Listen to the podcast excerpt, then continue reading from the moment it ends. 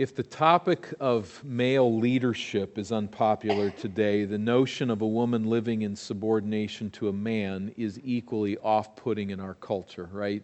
I, I don't think we need to debate that. I mean, That's just the other side of the coin. That's just as offensive, just as difficult. Uh, once we, however, get close to this topic biblically, the picture changes before our eyes and is filled with color and brilliance. I mean, we talk about uh, the man as head and how offensive that is as it sounds, but then you look at it's locked into the headship of Christ who gave himself for the redemption of the world and has a cosmic redemptive purpose in all of it. And this locks into that. Our small marriages lock into that larger purpose, and headship then takes on a whole sense of self sacrifice and responsibility. The, uh, the, the words themselves take on uh, color and brilliance, and so it is with uh, the wife as helper. I mean, how offensive. Talk about the rightness of a wife submitting to her husband as his helper.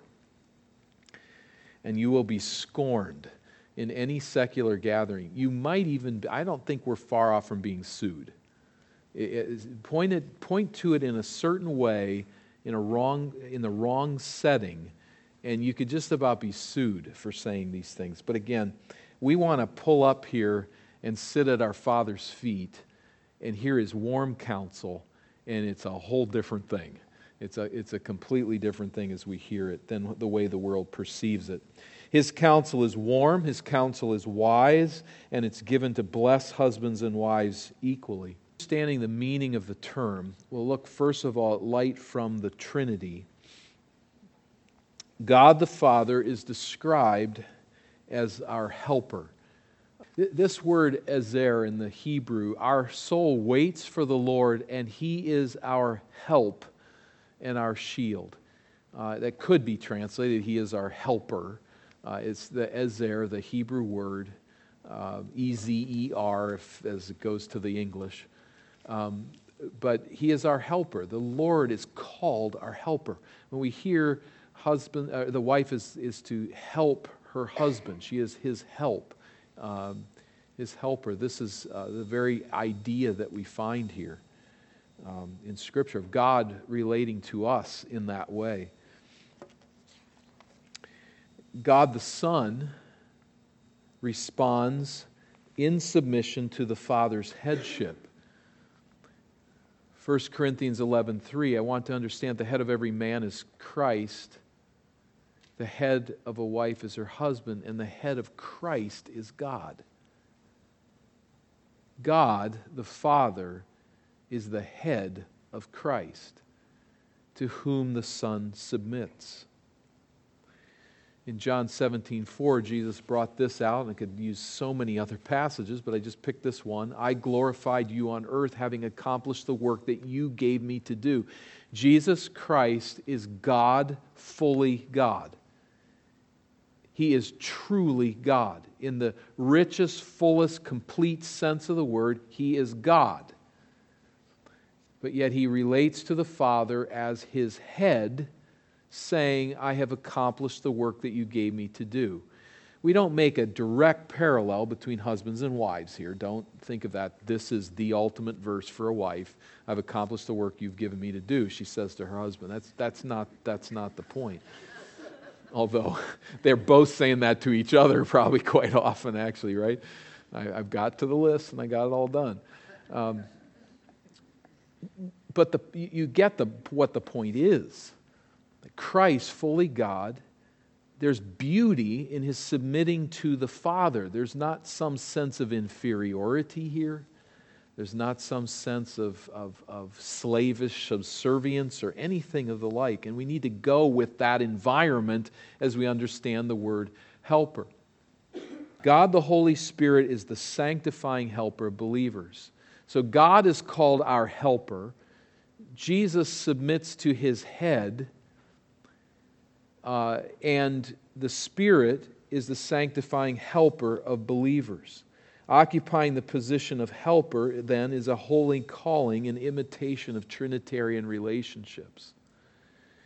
That is the, the call of a wife to submit to her husband and the call of a wife to be his helper is really a holy calling in imitation of Trinitarian relationships.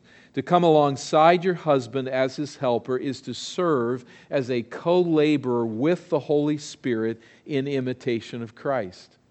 And in a sense, right alongside the Spirit who's right alongside of us. That is a higher calling of greater dignity than any position of authority in this waking world. We're not comparing it on any level. But when we consider that the Spirit of God comes alongside to support, to help, and is called the helper, when a, when a wife is called to be the helper for her husband, it takes on this dignity and this importance of that call. We see this light in, uh, in creation. We see it, uh, I'm sorry, in the Trinity. We see it also in creation. Eve was created and designed as Adam's helper, completer just two authors that bring this out very pointedly. The timing of her creation, the reason God expressed for her creation, speaks of the non reversible orientation of the woman toward the man as the reference point of her life. Kostenberger says, serving as the man's helper sums up her very reason for existence in relation to the man. Being man's helper is the purpose for which the woman was created. These are unusually accurate statements. I find that most authors skirt this issue. They don't want to talk about it because it seems to be offensive. But I would say let's put this in light of what we've seen and recognize that. I mean, can you imagine? This is, I, don't, I don't want to be blasphemous in any way, but just to help us understand. Can you imagine the Holy Spirit kicking and screaming and saying, I don't want to be the helper. I don't want to be the helper. That makes me look not so good. That puts me in a bad light. I don't like that role. I want to be the leader. I want to be in. You just say that, that, that would that's just unimaginable. The Holy Spirit is on mission from the Father as God, fully God, to be in the role of helper, to be the advocate, the one that comes alongside, indeed, the one that speaks to the glory of Christ in that setting. Again, not drawing a direct parallel to the Trinitarian relationships and, women in every sense of the word. But in the overall sense of it, understanding it, can you imagine the Holy Spirit kicking and screaming about that? No, you see the Holy Spirit coming with great zeal and uh, unexpressible passion to come alongside and sanctify us. That's his role. And he, and he fulfills that role with great joy and satisfaction. And so it is in the redemptive understanding of what helper means. 1 Corinthians 11 9 says, Neither was man created for woman, but woman for man. There, we're fighting for the Bible here. You read that verse and you just have to say, oh, I just like to hear that. Uh, let's move on to verse 10. You know, let, let, I, don't, I just don't, I don't want to, I don't want to hear that word. But no, let's not think of it in the terms of, of sheepishness and embarrassment. What is God saying here? Uh, he, he's, he's the, the creator is talking to us and the, the fact of whether we would put it this way ourselves or like it or find it comfortable in our culture is all irrelevant the creator is with loving care coming to us and saying that man uh, that neither was man created for woman, but woman for man. That is, he's going back to that original order and saying that in her very identity, the way that I created her and made her was to come alongside, just as the Spirit of God, or in a similar way to which the Spirit of God comes alongside to help. It's a glorious role, it's a purposeful role. There's nothing uh, uh, demeaning about it. But it is, it is indeed what it is. It is her call. So, light from the Trinity and from creation, and we see light from redemption, then, thirdly, in Ephesians 5, and we'll not take the opportunity here to work through this text again. But as we know, Ephesians 5, and as we considered in, in the previous session, just put our eyes on it, uh, she is to submit to her husband as the church submits to Christ. And I think, how do we do that? How do we as a church submit to Christ? Looking at it from one angle, we are to go into all the world and proclaim the gospel. And I, uh, we have our foot in that pond as a church, don't we? Um, We're no big player on the world stage of evangelism, but we're involved. We're involved on a lot of levels of seeking to have a footprint for the gospel throughout the world. And what does it take? It takes risk, it takes money, it takes energy as we put people in places and we support people in places and we go to places and we seek to pour out our life for the advance of the church of Jesus Christ giving ourselves to other ministries, other places, other people, and, and strategizing and working through. It's amazing uh, the work that's just going on for these two um, in, in, uh, in this nation mission trips this summer. I mean, all the effort and labor that's going into building up these churches and encouraging their lighthouse in their communities the work that we've just done as we've come back not long ago as a church from China and the like. It just it takes all this planning and effort and labor and working and working to fulfill Christ's call on us as a church. We are submitting to our Lord by honoring his commission to us to go into all the world and make disciples. So it's not for the church by any means an unthinking, passive, helpless idea. It is a position of courage and en- energy and ingenuity and importance, and in, as we submit to Christ our head.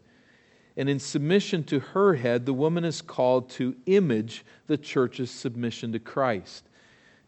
Always realizing the anthropological, uh, anthropomorphic, wrong word, anthropomorphic problems of making God us and us God. And real, you know, understand, fill in the right blanks there. But in some sense, that's what a wife is doing as the church serves and submits to the call of Christ to go into all the world.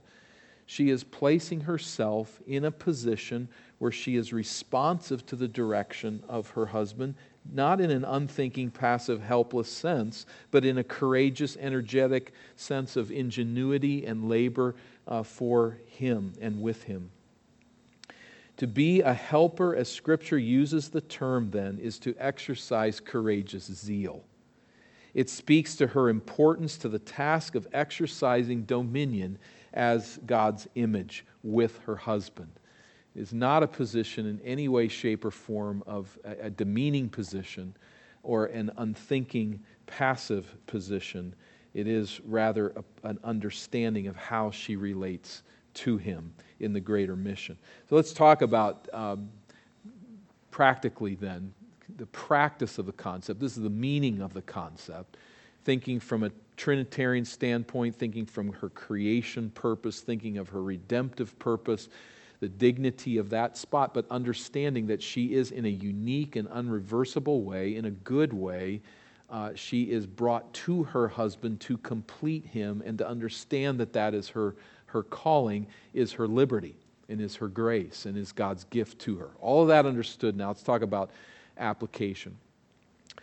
Your husband and the pain of loneliness. God declared in the garden before the presence of sin that it was not good for the man to be alone, that he was created to have completion we understand again in singleness, there's nothing wrong with that. Christ was not married, uh, debatable. I'm not convinced that Paul was married, uh, but others certainly were not married. And, there, and as Paul writes in 1 uh, Corinthians 7, it is certainly a good state. All of that understood. In the basic general building block sense, God said, This isn't good.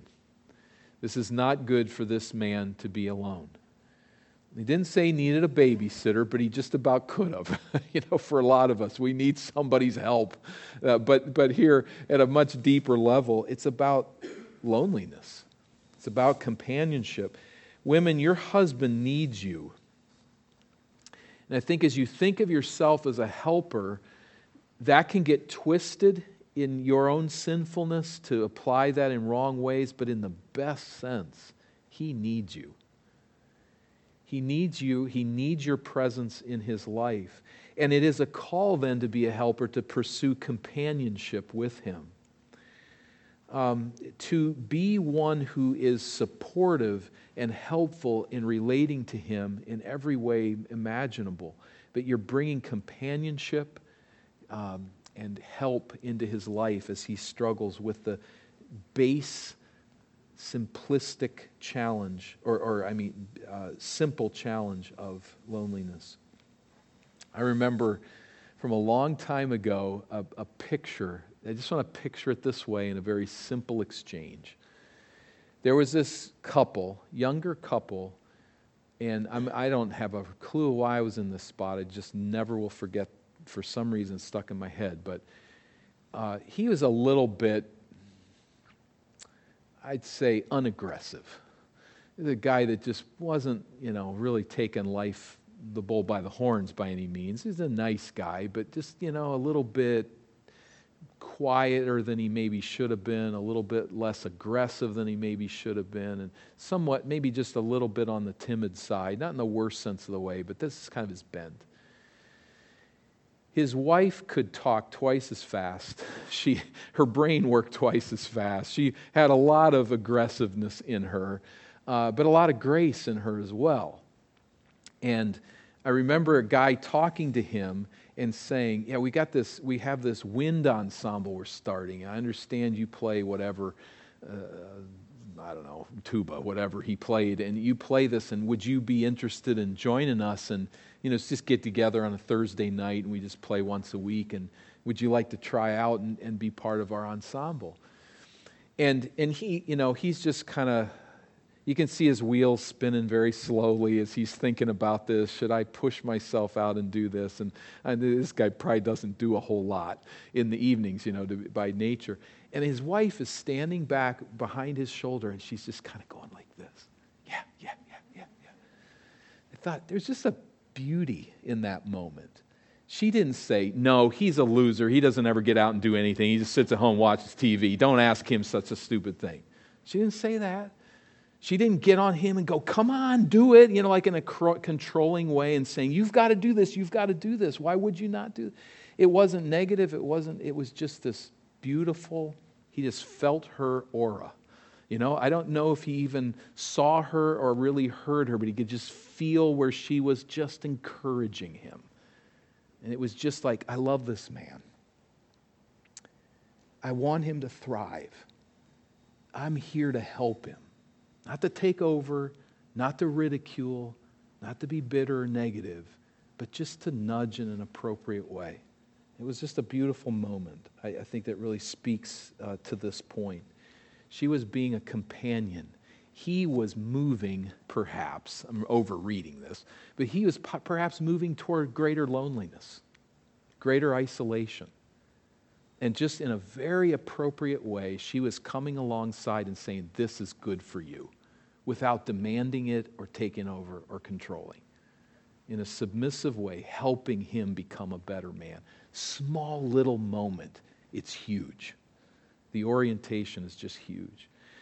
Your husband and the exercise of dominion. As you are a helper, you are coming alongside as God has placed Adam in the garden as the subduer of the earth. Sin puts fear in his heart when he faces the world. Now, under sin, under the curse, his path is complicated at every turn.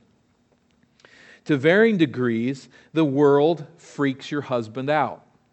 That's the honest truth in our loneliness and in our fight against the curse. It's a frightening world out there. There's a lot of things we can't get figured out, a lot of things we don't know where it's going. We're concerned about it. We're in this position, as we looked at in the previous session, of leading into the front edge, of being out in front of the, of the flock and cutting into the wind. And it's a frightening world out there as to what we might run into as a helper, your call is to come alongside of your husband and encourage him. He does not know how to tackle all of life's challenges, but in that insecurity, God has given him you to come alongside and help him subdue the earth. You're in that work too. You're subduing the earth as well. I don't want to divide it into your work and his work, but to say that in the overall orientation of your marriage together, you see yourself in that role. So, whatever subduing project you're involved in, however, you're exercising dominion over this world, whether that's changing diapers or being at work nine to five or uh, caring for somebody over here or doing, uh, taking care of the, the finances or, or repairing the roof or whatever your job is in this whole structure of as you put things together. You see yourself ultimately in all of that work as participating with Him at the leading edge of us subduing the earth. And so you're helping Him, you're coming alongside of Him to do that job. There is dignity in this, laboring to conquer the world with him, to cheer him on, to work out the knots, to fix the problems, to invent the solutions, to smooth his way. But you look at his life a bit differently than he looks at yours. In this, I think we're in danger as Bible believing Christians of losing.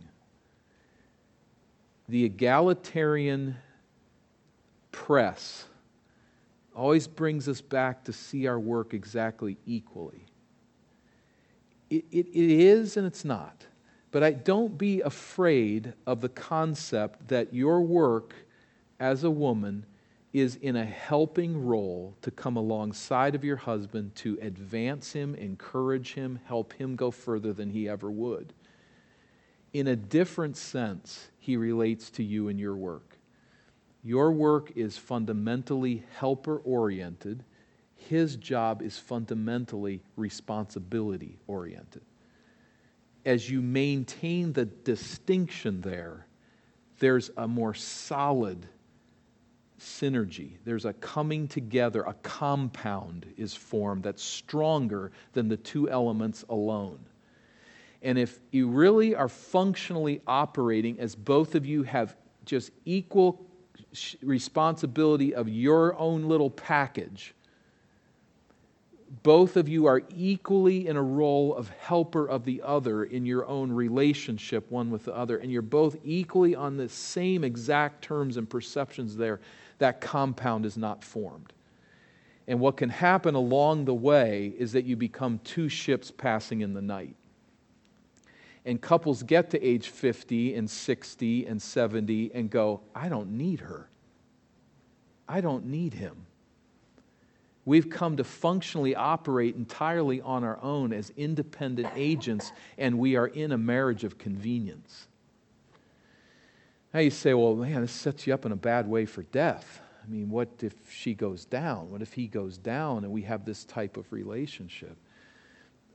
Death is the ultimate enemy. We don't back away from it and say, well, we're going to live our separate lives so that when we die, it doesn't hurt so much. That's foolishness. We want to see this relationship thrive to the height of its capacities, knowing that it's not ultimate, that nothing in this world is ultimate, that everything will end and crumble and be ripped away from us. And praise God, it will. To die is gain. To die is gain. You're not living to be married, you're living to love God. And you do that together as you subdue the world together, but doing so recognizing that we look at one another a bit differently. She is looking at him as I am your helper, your completer to come alongside and to press this family, this relationship forward with energy and zeal and attention and love and all of that. He's looking at it as I am responsible to pour out my life in protection, in service, in direction, in spiritual nurture. And as you're looking at those two different ways, they come together in a solid bond. We see this in so many areas of life, but the uh, orchestra um, doesn't, you know, just decide what instrument they're going to play before the, before the concert. There's a, you play your part, and you don't play when you feel like it. You play when the music says to feel like it. Or a, a, an athletic team, uh, they're, they're not all the same. You got these football players that are, there's a guy at the U of M that's 6'9, 400. Six foot nine, 400 pounds, is going to play for the U next year. That blocks out the sun. I mean, how, how do you get around a body like that? Six nine, four hundred pounds. He's not going to work as a quarterback. He's not going to work as a defensive back. Not at all. He's got his part to play, and he plays his part, and the team thrives as he plays his part. And so it is with us as husband and wife. When we recognize what our calling is, what it's not, and we put it together rightly as God has counseled, there's such good that can come of it. Your husband and the bearing of children. Um, this might sound about as old school as anything we're talking about here today, but you come alongside to permit him the joys of intimacy and family. And I really believe that where there is a real grasp of it, the old way of saying, was, uh, saying it was a woman's role was to bear her husband children. It, that's just so offensive and un, that doesn't work in our ears. You know, this called her job is to bear children for her husband. But you look at the biblical text, and that's not far off. It can obviously be seen in a wrong way. But carrying on the family name was of tremendous significance to the Hebrews, such, so much so that the woman who was infertile or could only produce women for her, for her clan and for her husband was seen as something of a failure. Now, that's wickedness, and we want nothing to do with that, and thank God we've gone way past that in this world. In fact, you, uh, if you have the choice of having, let's say, four daughters, and that's all. You have four kids, you have four daughters, and they will all serve God all of their life, live for His glory and for His honor. Or you could have four boys that are a reproach to Christ. Which one do you want? And we're all lining up and saying, Give us the girls, right? Because we've come in Christ to recognize uniquely that the larger family is the family of God. There's a greater purpose there than just our carrying on our physical name. And thank God we're there. And in Christ, we've come to that place. Give me the four daughters. There's nothing shameful there, nothing negative there. In their culture, that was wrong and it was twisted on some level, a, a, a lack of understanding of what the true picture was. But as we have the family of God, Christ's kingdom to advance, we want our children to live for the Lord. That's, that's far more important than whether it's a boy or a girl. How, all of that said, giving to your husband children, as it was presented there in that somewhat broken world, there's something very romantic and beautiful about bearing children. And a man can't do it. He just he can't. This is something that women only can do, and it's a beautiful gift to their clan, to the church and specifically to their husband. Um, I'm not, you know, it's not very romantic probably in the physical process uh, of bearing the child. It's certainly there's romance involved on the other end of it as we get to that point, and that's wonderful. But I mean more romance in the sense that there's nothing a woman can do that is more purely womanly than that. And if she cannot bear children, it's a sorrow. It's a sorrow that we bear, just as we bear the sorrow with the, in, the, the woman who would love to be married and never is. It's not a given, it's not a guarantee, it's a gracious gift of the Lord. But it is a beautiful thing when she is able to bear children. And so, as we think of this, and as you have children, those of you that have children, the bearing of children is a way, in the sense of fulfilling the helper role, in a very beautiful sense that the Lord gives to us. Your husband in the worship of God.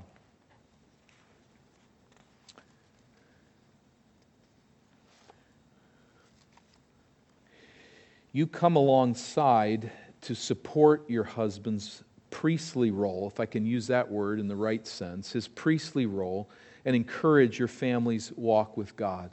This is one way in which you help him. First of all, you know that as the head of your home, as he leads you, it is his responsibility to nurture you in your walk with God. How he does that's going to differ from one individual to the next, and it's not a matter of placing demands on him from your part, as I talk to the ladies here. It's not that, but you know that he has this calling. Anywhere that he gets into that range, encourage him. Uh, be responsive to it. I mean, the hardest thing that a guy can do is initiate Bible reading or initiate prayer or seek to do something good for God and he gets kind of grumpy from his wife.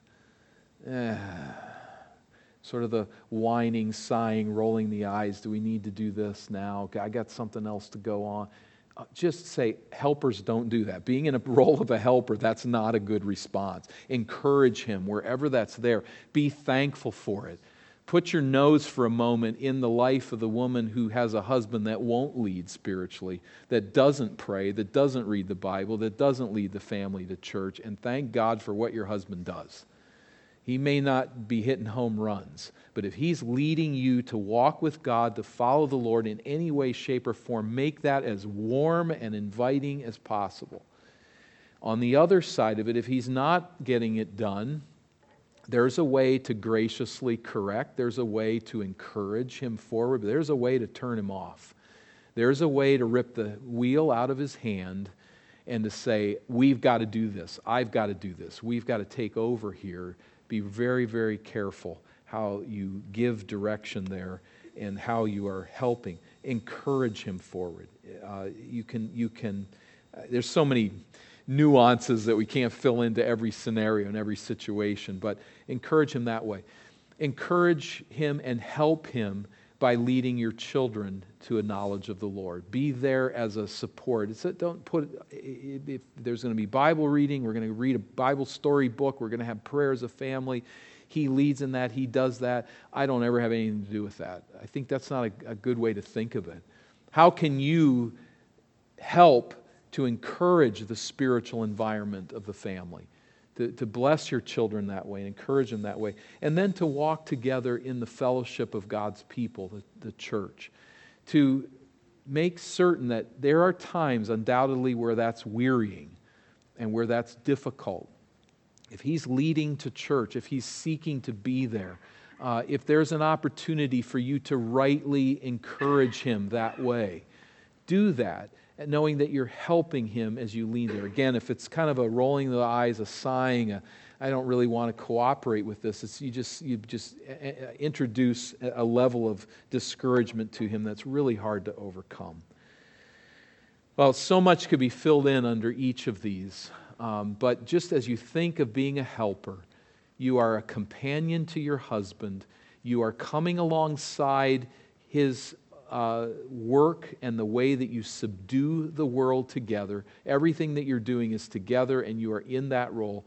You bear children, you raise children, you give time to children, and you uh, encourage the worship of the Lord.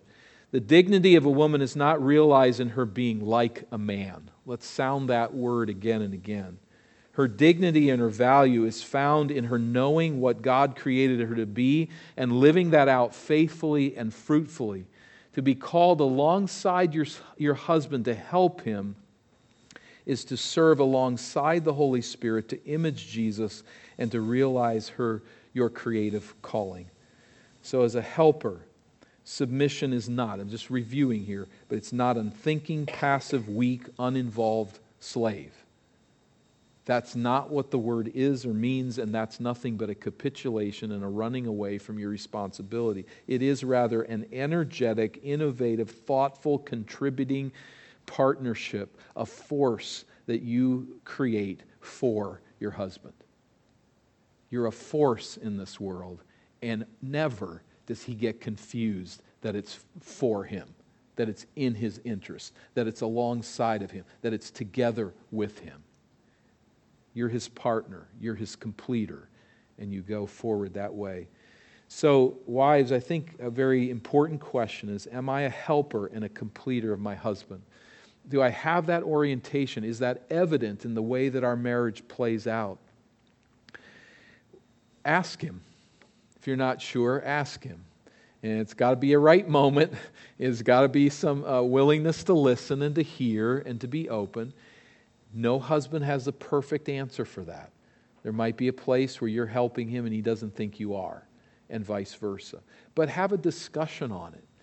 Uh, it, it, it, amazes me when marriages get into trouble how often this is a conclusion that wives draw entirely on their own with no repair to their husband, no conversation. Talk about it, discuss it if, if you're confused about it, pray about it it, does it, do you pray as a Christian wife to be a helper to your husband, to be the completer of my husband? How, that's hard work. That's difficult to know how that looks, how you apply that in various situations. How can this not be a matter of prayer? As we would pray as husbands, that we would be a faithful leader in our home and to our wives and grow in this. Recognize that there is growth, and all along your life, you'll be growing, improving, developing, maturing to be the helper that God's called you to be.